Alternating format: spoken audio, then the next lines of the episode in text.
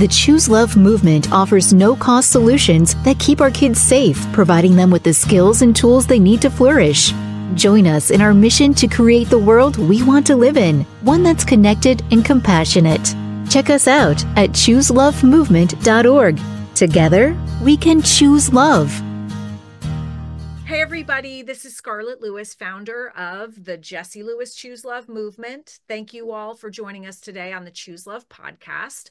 I have an incredibly special guest today, Pastor Troy Martinez. He is a very dear friend of mine. We've known each other for years. Our paths cross sometimes at the White House. And he is also uh, works with dads in schools in Las Vegas. Um, this is an, a partner organization of the Choose Love movement and an organization that I feel very passionate about when it comes to school safety.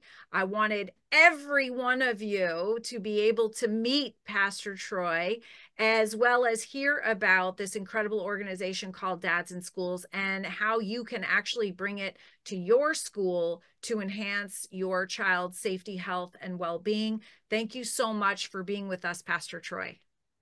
Thank you, Scarlett, for uh, inviting me today, and thank you for all the listeners that are um, here with us. And um, very unique opportunity to share some of the incredible things that are happening here in Las Vegas, Nevada. And many people don't realize that there's a, a real town of over 2 million people. It's uh, becoming a big city, and uh, it's not just the Las Vegas Strip uh, where the tourists are gambling and enjoying shows. Uh, but there's a, a, large community that really cares about their children's safety at schools. And so that's how, um, you know, Vegas is looked at from our perspective. And we want to share part of that with um, all of the listeners today. And so thank you. And thank you for the Choose Love movement um, for allowing us to be part of all the work that you're doing nationally. Oh my gosh, we are so honored. So, Pastor Troy, do you want to introduce yourself to the Choose Love listeners and talk about, uh, well, I call you Pastor Troy. So you can start there and then you can talk about your role that you play within 10,000 kids, your organization, and go from there. Absolutely. So, uh, first and foremost, you know, um, my name's Troy Martinez, and 25 years ago, um, I was uh, pastoring a church in Los Angeles, and my wife and I came to visit Las Vegas, and we saw this tremendous need. So we prayed, and our church affiliation group uh, decided to uh, send us to Las Vegas uh, as inner city missionaries. So we were we came to uh, pastor the city. But what we didn't realize 25 years ago is that there was a tremendous need in so many areas. Uh, Las Vegas is um, a very unique melting pot. Uh, we have the fifth largest school district in the nation here with over 300,000 students and 40,000 staff. So, as a pastor, I had my work with the church. But as a father, my children at that time were in public school and we saw guns coming into the school. We saw girls being sex trafficked. We saw drugs that were being directly brought from across the border into our schools and being peddled.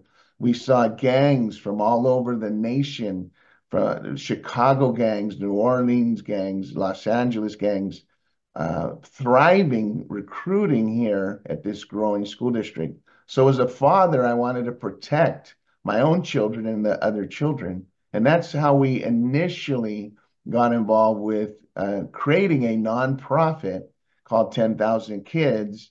And that would grow into the Dads in Schools nonprofit that we're currently doing, where we actually recruit men and women from their own community to go serve after an FBI background check and some training they go serve directly on campus. So this is unique in the nation where you have the public coming into the school on campus, interacting with the students and staff to help mentor, to encourage, but most of all, to protect these students so that they can learn. We've seen bullying reduced. We've seen violence like fights reduced. We see attendance increase because children don't want to go to school. They get that early morning stomach ache.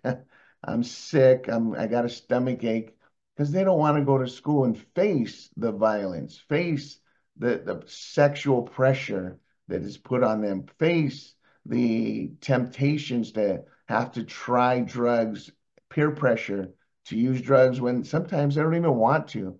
And that allows them to go to school without fear and instead learn. So we've seen academics increase because of the Dads in School program. That is stunning. I, I mean, it's it's amazing, and and not to mention the fact that the kids actually see their parents stepping up and actively doing something to keep them safe. I mean, I think we're at uh, a unique time in our country where we've just accepted that school shootings are going to happen and they do on a regular basis. Uh, we just had a school shooting in a high school in Iowa, and it wasn't even the top news line in uh, in any any of the media outlets. So I think that you know I've even had a fourth grade class contact me, and they were doing a school project on school safety and trying to figure out different ways that they could feel safer. By the way, this is elementary school. So they were kind of taking it into their own hands on on this school safety issue. I mean, kids are losing confidence um, in our ability to keep them safe. And so this is part of the reason why I absolutely love dads in schools. Um, one, you've got parents that are volunteering and they're showing up for their kids. I mean, positive action is is really an indicator. We can say all day long that we love and care our, care about our kids, but until we actually get up and do something, um, then that concept I feel is solidified. And so parents showing up at school and and uh, monitoring hall uh, hallways, uh, helping with conflict, answering questions, um, just being there, uh, being a part of their child's life is so incredible. And the fact that you've seen reduced bullying and increased attendance, um, do you have statistics with that? Have, have has there been research? So absolutely, the, the school district tracks attendance, academics, and so the schools um, that we have, so we we're in 146 schools, and there's approximately 360 school campuses here because it's such a large school district. So there there there is data that reflects those. And the most important data we get directly from the principal of each school. And when you have a principal telling us, can you bring on more volunteers? We're seeing um, the, the, the staff are not afraid anymore. Um, we're seeing less incidents, and they want to maintain that. And you mentioned something earlier about um, how common mass shootings are becoming, whether it's in a school or in in public. And so, one of the terrible tragedies that happened October 1, 2017, here in Las Vegas was a mass shooting on the Las Vegas Strip. It, it is the largest mass shooting since the Civil War. And so just, uh, uh, you know, 59 people murdered, over 800 injured, uh, thousands of people were impacted. Uh, there was, you know, tens of thousands of people on the strip uh, that were either at the concert itself or uh, in adjacent to the area around that. And then you have all of the first responders, the hospitals, And so this tragedy where um, a, a, man with many um, high caliber rifles that were converted to fully automatic on the 32nd floor of the Mandalay Bay, you know, opened fire a, to a concert where they were enclosed. They were, it was fenced in. It was like fish in a barrel. And it was just a terrible tragedy, including one of our Las Vegas Metropolitan police officers who was actually a friend of mine and had worked on another program with myself and my daughter Kristen uh, called Recap Rebuilding Every City Around Peace. And he was actually killed, uh, Charles Hartfield, uh, during that event, uh, as well as 58 other civilians that lost their life. And it changed our city forever. Um, most people, when they hear or see a mass shooting on the television or or read it in a, a headline on their phone. Uh, that's the extent of it. But what they don't realize is there's a ripple effect that impacts that city and those families um, for generation. It really does. And so uh, that's the uh, untold story many times.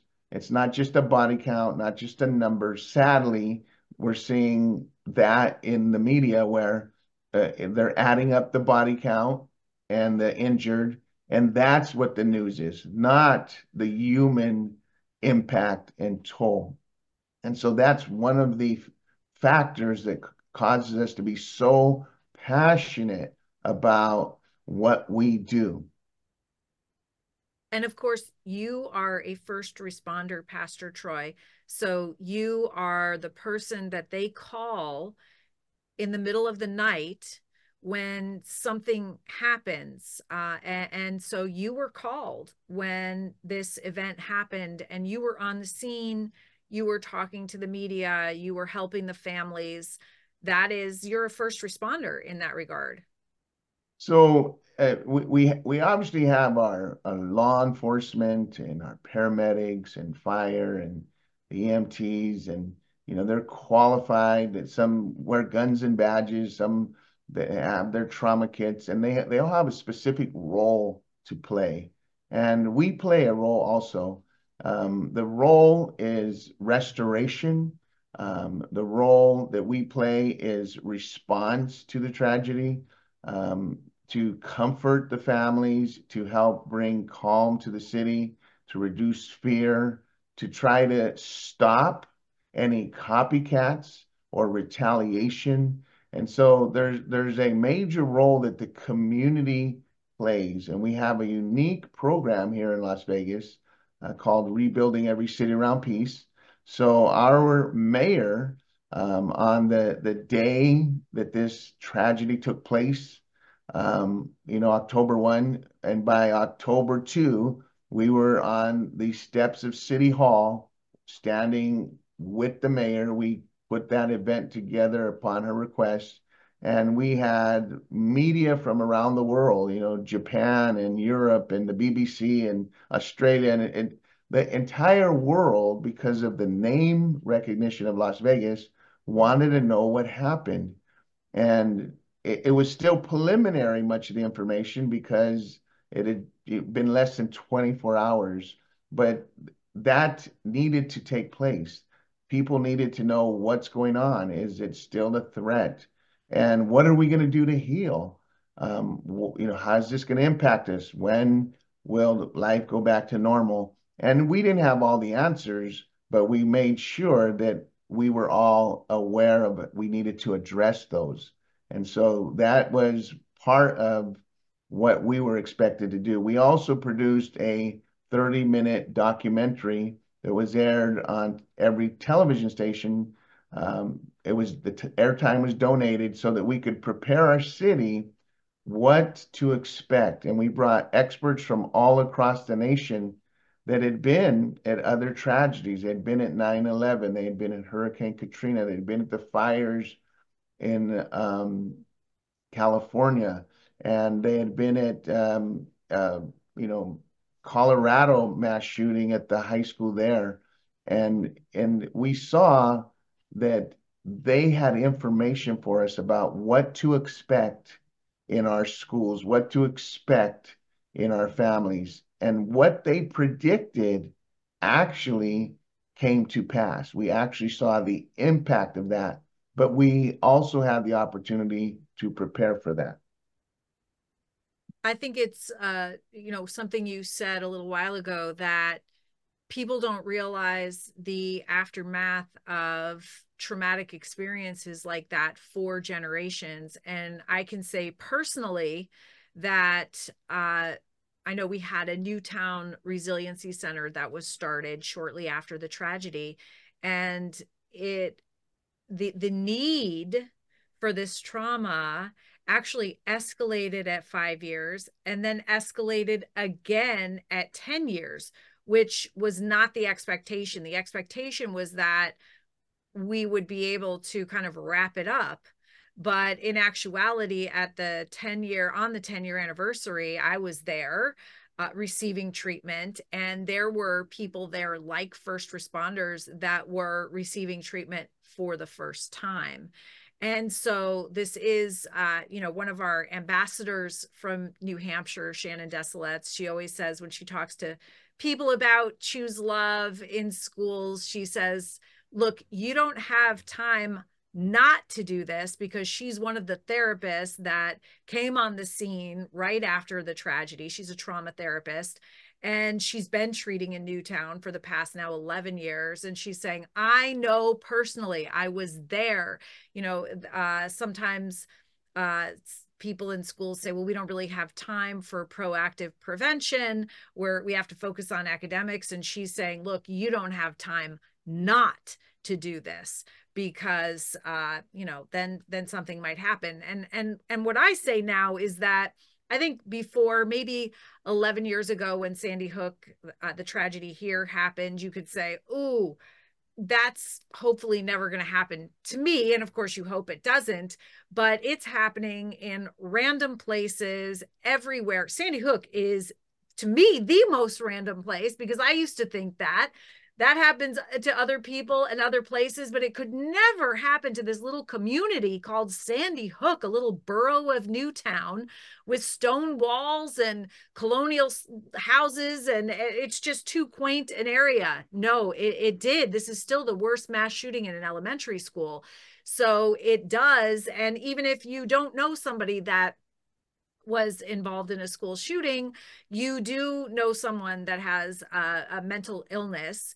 You do know somebody with a substance abuse issue. And so what this this suffering is impacting all of us now and it requires that we all take responsibility for what's going on in our world so that we can be part of the solution. I think maybe until now we've also kind of been thinking, you know, there's got to be somebody that's coming in to fix this, right? There's got to be somebody from our government or aren't there people that, you know, we pay taxes for that that are going to help us with this? And I think we're realizing now, whoa, wait a minute, nobody's coming to help us with this. We're, you know, this is on us. We are responsible for our children's safety, health, and well being. We're responsible for what's going on in our communities. And so, uh, the thing I love about uh, what you're doing, Pastor Troy, and dads in schools is that it is a way. I mean, and people say, yeah, okay, what do we do? Well, dads in schools gives you an ability to do something proactive. And oh my gosh, once you do that, it feels so good. It, it we know that the opposite of anxiety is positive action. Once you once you volunteer one time, you want to do it again because it feels so good and you know that you're part of the solution. And that's what it's going to take. Uh, so true. Um, the the community has to retake has to take responsibility.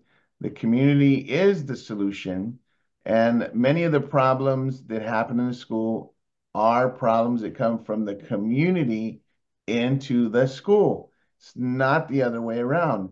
When when children go to school, they're not given a gun. They're not taught to hate. They're not, you know, given mental illness at school. They bring that with them into the school.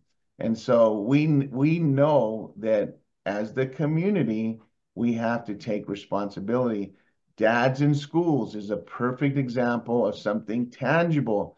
I, I see it after every tragedy and mass shooting. People say, well, we don't just want thoughts and prayers. You know, as a pastor, I'm not offended by that. Uh, thoughts and prayers have their place. Mm-hmm. But, you know, God Himself says faith without works is dead, it has mm-hmm. no power. So mm-hmm. we need works, we need action. And that action is you volunteer, you get involved. Maybe you can't volunteer for whatever reason, but you can help recruit somebody, you can promote the program. Uh, you know, I talk to local um, nonprofits, local churches. I say, there's a high school, middle school, and elementary near your physical location, whether it's a church or a nonprofit or a business, adopt it. Get get get involved, be part of the solution. And you know, the fact is that the children need it.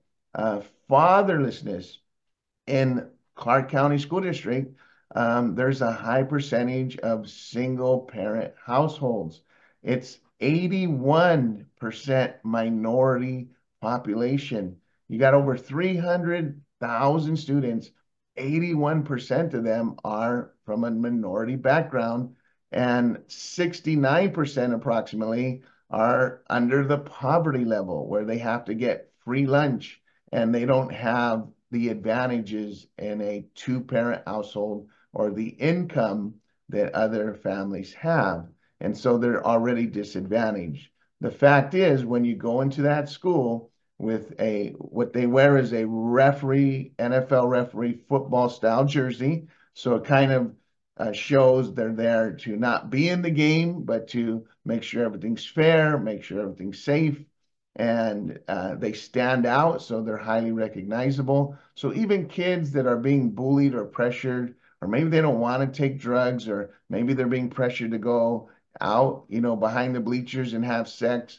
Instead of being forced to do that, they'll gravitate towards where that man is or that woman with the jersey, and they'll just kind of hang around. And we notice that the people pressuring them kind of filter away, and then they feel safe again, and there there's at least one safe spot. And that isn't there if we don't volunteer. So the schools appreciate it much. They they they love the dads in school presence. And the other thing that we learned is that the trauma that happened October 1, 2017, those that were children at the time, right after that, our school district began to put in drills, active shooter drills.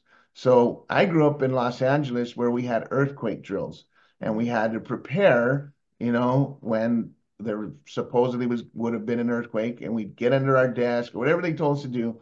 Well, in these active shooter drills that they're doing now, children are told there's someone outside with a gun that wants to kill you. And we're going to hide. We're going to turn the lights off. We're going to lock the door. You have to be quiet. So some children understand it's a drill. Some feel like, is this because it's going to happen to me soon. And then they see it on the news. And one of the things we learned from one of the national experts is a young brain, when they see a tragedy like that repeated on the news cycle over and over and over, they think it's happening again. They don't realize that was yesterday's news or Columbine happened 25 years ago. They see it now and they they relive it. So just recently, we know, let me just say, we know even our brains, we don't know, be, our body doesn't know between reality and imagination. So if we're imagining something or we're watching something, our bodies are responding because they don't know that it's not happening right now. That is so true. Yeah. And we just had um, less than two months ago here at the UNLV here in Las Vegas a mass shooting where a professor went on to campus and started to shoot and kill other professors. And so um, the terrible tragedy, you know, hit national news. the the police responded within 68 seconds and shot him to death. And it was very frightening. It was frightening personally for two reasons. One, my son-in-law was actually working there. He installs wiring for cameras. He was actually working at the UNLV campus and was locked down and wasn't released until the SWAT team came and let them go free. Mm. The other thing is one of our dads in schools, um, main workers uh, that helps us. He's in leadership staff. His his daughter was on campus and was in the same building where the shooter was uh, killing the professors, and she actually was instructed by her professor to run outside of the building instead of hide uh, in in shelter in place because the building had mostly glass windows in that particular spot she was. So the mother uh, of the, the, daughter drove and picked her up uh, blocks away from UNLV campus while the, the scene was still active. And so it hit very close to home. But the but the thing that struck most was there was these interviews that took place of students. These are now adults in their 20s and 30s. And one of the uh, biggest profound things that I heard was one of the students was saying, many of us were talking about the drills that we had to go through when we were in middle school, when we were in high school, the drills, the active shooter drills and now here we are on campus at our college, and it really happened. And so they said the fears that we always had deep inside of us came, the nightmare came to reality. Mm. And I and I thought, wow, that is indicative of what we're talking about. They suffered the reality of it, but they said the fear was always there since middle school and high school, just having to go through an active shooter drill was traumatic in itself. And I thought, what about all the other 300,000 students and those graduating, and all of them are coming into our society with this internal trauma of having to go through an active shooter drill. So there's a real problem. And you said something, who's addressing it? what government agency is looking at how this is going to affect our culture, our society? Is it going to be a social norm where when someone doesn't get their way, like this professor, they believe part of the motive was he had been turned down four separate times, four separate applications to work at UNLV as a professor, and each rejection mounted up to where he just went in and uh, killed about three people and shot some others. And so, is it going to be a social norm when someone gets rejected, someone doesn't get their way, someone has a grievance? And you talk about this in your content. They have that grievance. And is it going to be a social norm where I didn't get my way? I had this is my grievance. And so the ultimate act is violence towards others. Yeah. I mean, violence usually starts with a grievance and it stair steps up through ideation, preparation. There are a couple other steps into an attack. And there was so much focus on the attack end after the tragedy at Sandy Hook, um, hardening schools, active shooter drills. And I thought, wait a minute, what if we focused on the grievance end, gave skills and tools necessary to manage that grievance because because the reality is hardship happens and we're designed as humans to grow through it to learn lessons from it and to be strengthened by it. There's actually a scientific term. It's called post traumatic growth. It doesn't matter what it is. We can move through it but we do need some skills and tools. So how about offering kids these essential life skills that they need so that if they do have a grievance, they know how to manage that and they can actually use it to their benefit and grow through it. And so that's what the Choose Love movement is focused on. I didn't see a lot of other people focusing on that. Uh, at the same time, I would say, um, you know, I, I know that there are the some of those hardening measures are necessary um I, I i don't advocate against those but also at the same time i will say that sandy hook elementary school had all of the latest technology those hardening measures in place. That is a reactive response. It is always a step behind because as we know school shootings happen and every time one happens they study it and they change you know how they maneuver just a little bit so it's always a step behind. The the point is to get in front of this violence and to reduce fear to provide confidence and that's what choose the choose love movement is there for as well as dads in school. Because i don't think uh, what what we're thinking about is how this fear that these kids are now internalizing and bringing with them throughout life how that impacts us. I mean, we know that fear exacerbates pain and it also inhibits healing from anything that that is going on in your life as well as academic progress. if you're sitting there you know, wondering if there's going to be a shooter that comes into your classroom and where the exit signs are, then you're not focused on your lessons. It just kind of makes sense. So how do we how do we manage that? And and actually I'll just say I have been thinking like who is the advocate for our kids? So we have a union boss that's the advocate for teachers, not kids. Um, we have the Department of Education, but they advocate academically who is an advocate out there for our children's safety, health, and well being that pushes back on certain things that aren't in their best interest. Um, well, we don't have one that I know of nationally.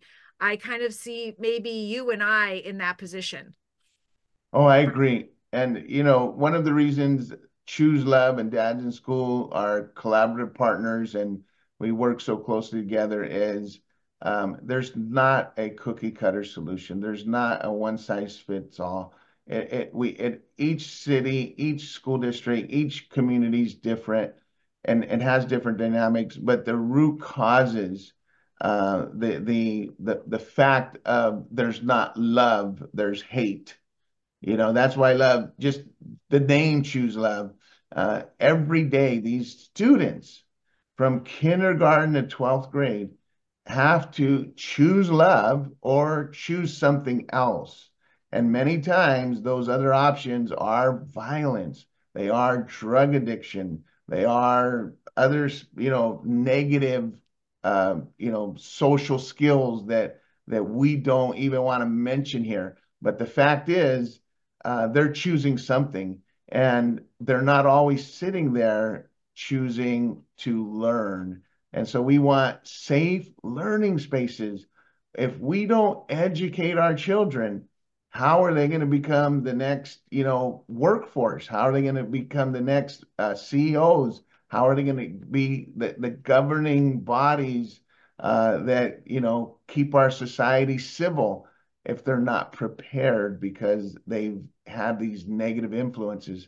And so dads in schools, we're there, you know, uh, before the bell rings and after the bell rings. We've actually created a component now that where we have a community liaison, and through our partnership with the police department, um, we are called when there's a shooting, when there's a stabbing, when there's a murder of a student.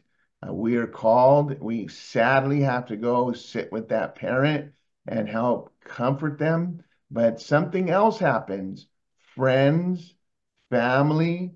Um, sometimes if uh, they're part of a large group, sometimes even gangs or crews or taggers are involved, and they want to go retaliate. They want to go kill another child or shoot another child in retaliation. So we have to stop the cycle of violence. So we have experts that have shown, you know, in one of our first years, we had a 50% reduction in murders and 65% reduction in shootings across the city because of the program. It's very important that people understand there are people out there that are doing this intervention and prevention work. Without that, crime gets worse, violence increase. We have more murders, we have more retaliations, and then the cycle violence never stops. It just gets worse and worse. Wow. Yeah. Um, we definitely need dads in schools in in every city and anyone who's listening i mean a, a, lot of our listeners are educators and administrators but we have so many parents out there too uh, i know as a parent i just kind of the way that you know i ran being a single parent with two boys is that you know the school does all that i don't really know that much about it i have to get off work to go to any meetings, which I tried to do, but I wasn't always able to do. And they kind of do that. My job as a parent is to feed and love and bathe and have fun. And and there were really two separate worlds. And I think what the realization is and and what we're talking about today is that and by the way what i didn't know but i know now that parents are responsible for their children's safety health and well-being. They can where it doesn't matter where they are. Uh, you know at the end of the day i was responsible for J- jesse's safety health and well-being. And so parents listening um, that's on you too and it doesn't matter where your kids are.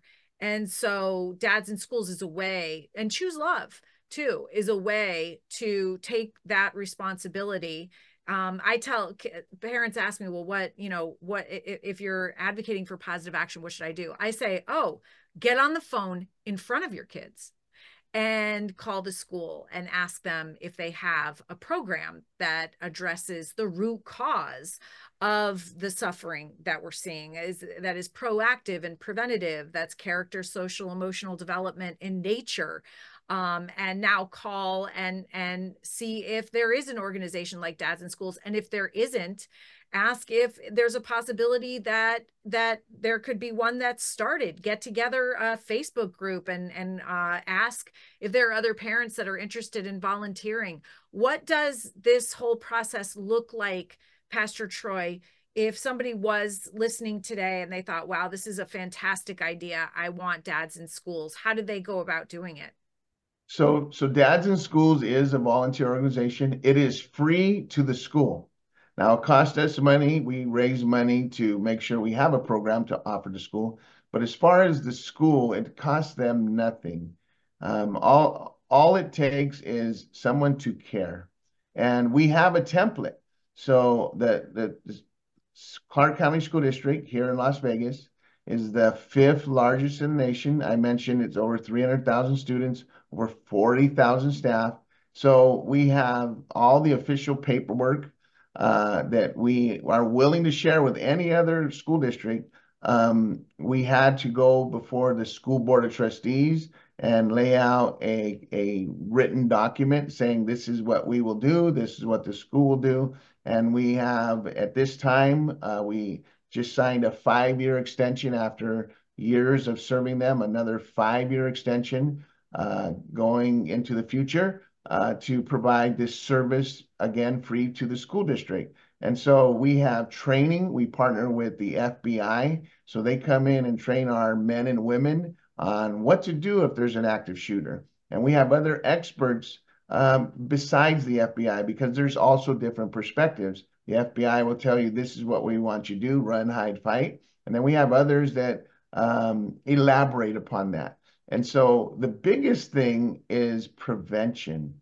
And you mentioned that earlier. If there's something we could do to prevent this from ever happening, one of the biggest fears our family experienced personally was after the UNLV shooter attacked the the professors and was killed on campus here. there was a quick response and the police took him down and everybody applauded that the threat had been neutralized. But then they went to the home, uh, which was an apartment where this professor lived. The frightening thing for myself and my family is this mass murder. His apartment was directly across the street from the high school where my two grandsons attend now. So my daughter, Kristen, whom you know and work closely with, her son, and my uh, only son, Troy Jr., his son, attend the high school. So that, that this is a, a very, you know, horrible thing to have to think, but our family said, thank God he didn't choose the high school. But in the inference of that, it's that he went to the university to kill people. Mm-hmm. Isn't that a horrible quandrum to be involved in? They're thinking he could have went to the school across the street if he just wanted to kill people, but instead he went to the university. And you know, we shouldn't even have to think that. We shouldn't even have to fear that. We're like, you know, people shouldn't sit here and say, well, I hope the next mass shooting is somewhere else. Well, that isn't that what everybody thinks when they see a mass shooting. Thank God it was in Las Vegas and not where I live. I mean, and and and in actuality, we're all connected. Uh, what's happening is an outcome of dysfunction within our society, and we have to own that.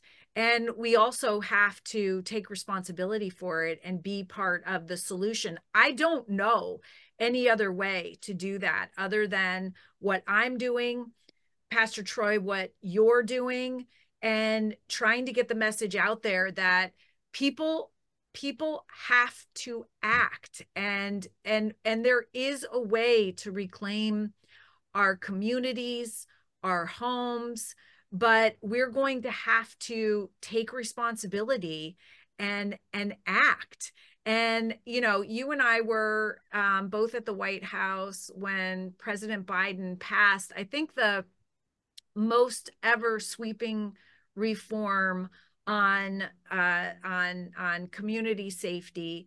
And uh, I think President Biden has signed uh, 27 executive orders on guns alone, and uh, he's he's uh, implemented other laws. And it always surprises me when people call for more laws because I'm I'm looking at incidences where if the laws in place were upheld that they would never have happened and that happens to be the majority of the ones that i'm seeing anyway.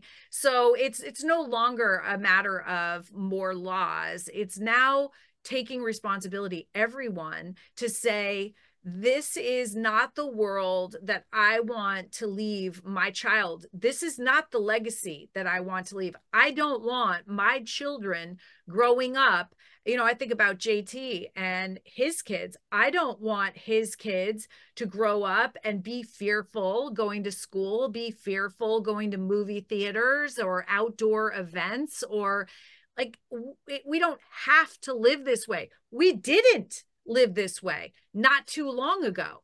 And and so I, I, don't know what do you i mean this is such an existential question uh and but i mean how did we get here?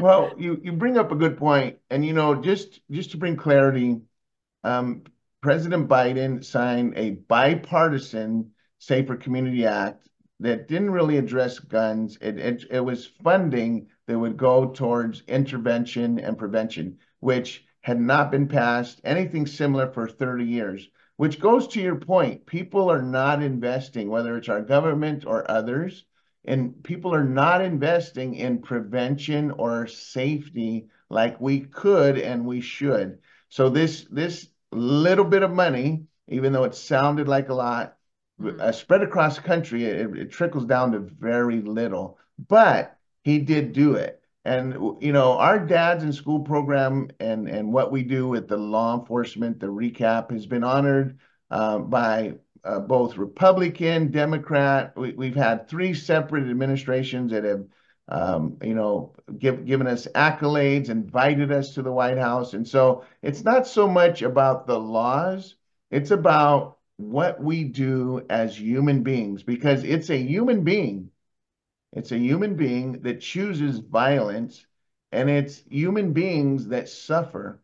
And it is a real human issue. And so it's going to take human beings to solve it. And so that's one of the reasons our model is so effective is because human beings get involved. We get right in the middle of it. We say who is doing it, why are they doing it, what could happen next, how do we prevent it, and we stop retaliatory shootings.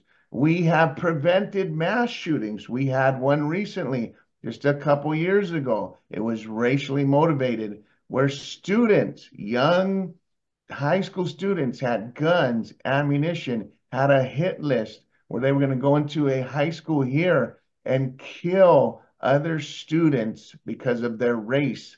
But that was interrupted because of programs like ours. We worked directly with, there was 10 mothers who their sons were on the hit list.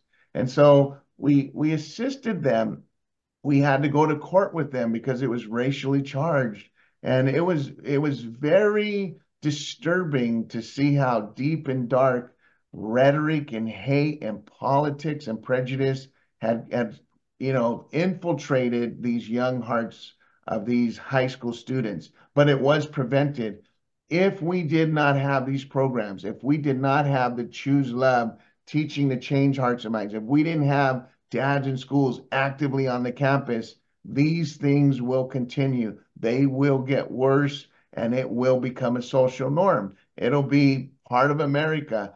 And we don't want that. So we have to continue. We need to expand this. I hope the listeners are, are thinking about a school, elementary, middle, or high school near them. They don't have, you don't have to have a student at that school. You just have to care about the children there. And you can you can pick whatever day of the week, you can pick the hours. And the incredible thing is the relationships that are built, the love and admiration between the teachers. Sadly, here in Las Vegas, there was a teacher that was uh, uh, there was an attempted murder on her life. She was assaulted in the most horrible way by a 16 year old student. She had to play dead to survive. And so the fear among teachers being assaulted, their spouses worrying, do you really want to send your wife? Do you really want to send your husband to some place every day where they could be murdered, where they can be assaulted, where they can be shot or stabbed or jumped? Of course not. But that's what the spouses of these teachers are facing. And so the the experience we're having now is these teachers and their spouses are coming up to our volunteers and saying, thank you for mm. being here because we know that our loved one's not alone. That's what happened with this woman. She was caught alone in the classroom. Well, we're not alone because your dads and school volunteers are present. What about all the young men, all the young women that don't have a father figure at home? they have a dad's in school, at least for that short time, they have a role model, someone that says this is acceptable and this violence is not acceptable. This type of, you know, uh, verbiage and and and the tone, you know, yelling and screaming is unacceptable, but this polite, civil way of speaking is acceptable. Life lessons. If you're not getting it at home, you're not getting it in the street, well, at least you'll get it for that time period at school from one of our volunteers. So the schools that don't have that, they're missing that. So those students don't have that life skill. They don't have that to fall back on. So what do they use? What they learned in the street, what they learned at a dysfunctional home where there is fighting, there is domestic violence. Mm-hmm. So what's going to happen, Scarlett? They're going to repeat that. They're going to act that out and that'll go on another generation. You mentioned about generations, another generation that will have all these things that they'll have to face. That's why choose love, the social emotional learning to know that you can choose something different to have that, you know, inter-reflection to say, how am I going to do this? And the, the again, the physical presence, the physical presence of another human being to help stop the negative and to promote the positive way of interacting with other human beings. And and not only do you have somebody there as a role model you have somebody there that has credibility because they're present because they're volunteering because they showed up. And and that alone means a lot. And so just this is you know and and, and there's so much ra- rampant loneliness out in our society. We're becoming more and more disconnected. And I always talk about the courage that it takes to have an outward service oriented focus. When you do that, that's the number one way to combat loneliness. If you're out there and you're feeling a little disconnected and lonely, and maybe you're feeling a little helpless and and hopeless about the world and and the the news articles that you're reading every day uh kind of garner that courage we we talk about doing the brave breath take a moment to breathe maybe do a brave pose and pick up the phone and do that positive action have an outward focus ask how may I serve? What can I do for you? How can I bring either Choose Love or Dads in Schools? How can I facilitate this? Because as you said, then you have this group of people they're they're friends you're working together with other people you now have a new group at the school too and you've got the students as well so you have all of a sudden a lot of activity in your life that's very meaningful and that will fill whatever void that you have in your in your heart as far as being lonely. Uh it's it's just such an incredible incredible thing to do. And I'm just so happy that you spent the time today to eh, help explain it with our Choose Love audience, Pastor Troy. Well, thank you. And you know, those children, um, well, people need we talked a lot about violence and murder, mass shootings, but 99% of the time, it is positive interaction especially at the younger ages. So you got these kindergartners, first and second and third graders, and they're so happy and energy. And, you know, so for those that want to volunteer, you say, well, I don't want to go to this inner city high school where it's violent. But what about all those elementary schools and then the middle school where they're so formative and you can, and then of course the high schools, and they're great too. Some do have some challenges, but 99% of the time, it is positive interaction. The kids begin to know your name. They begin, they'll give you nicknames, which is a, actually a privilege. And they, they, they'll, you know, some of our guys, there was a local gang in one of the schools, and they so respect the um, the men with the black and white jerseys. They nicknamed them the pandas, like a panda bear like a big panda bear. So that's actually an accolade. But the thing is, what they told their gang is when these panda bears are around, don't misbehave, don't do nothing. They take their stuff somewhere else. We might, we might not change that whole gang set. That's a whole different topic. But they're not doing it at school because they respect the pandas, the dads in schools with the black and white referee jerseys. So we want to make sure people understand 99% of the time it's positive it's great. And sometimes people say, well, aren't you afraid or aren't you worried? Well, I say, what about the little girl that's in first grade?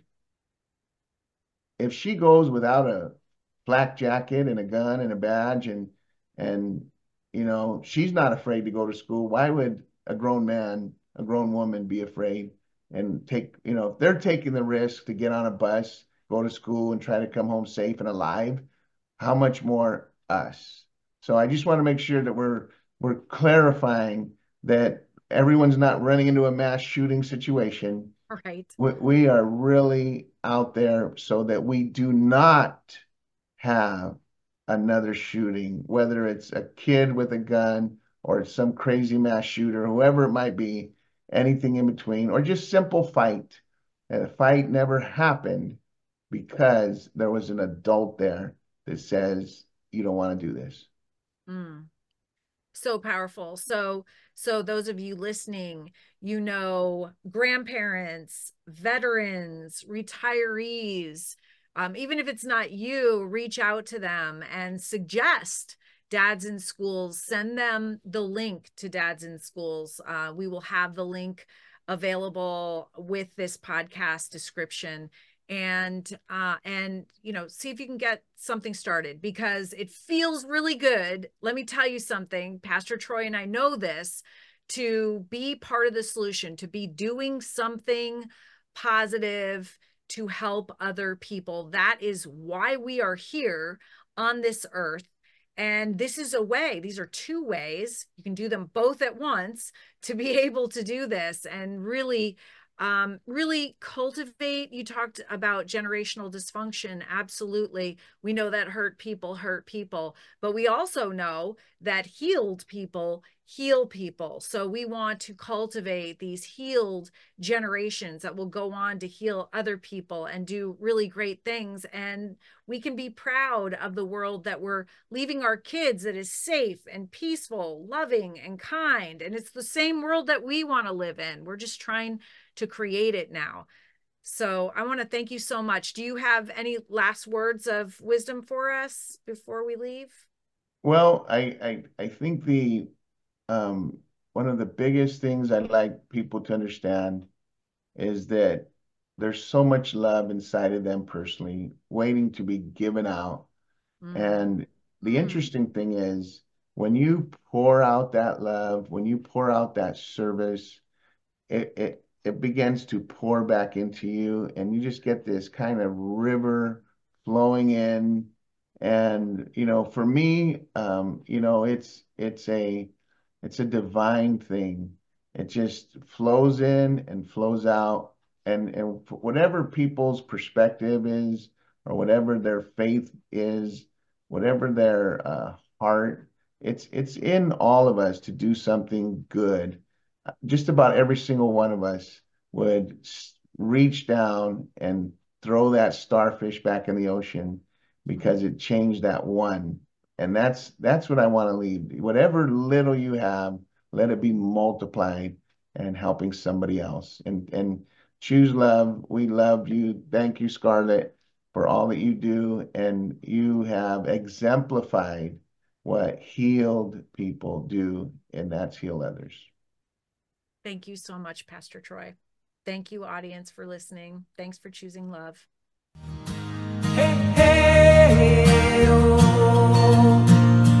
It's all part of us. We can all choose love. It'll lift you up if you let it in. Let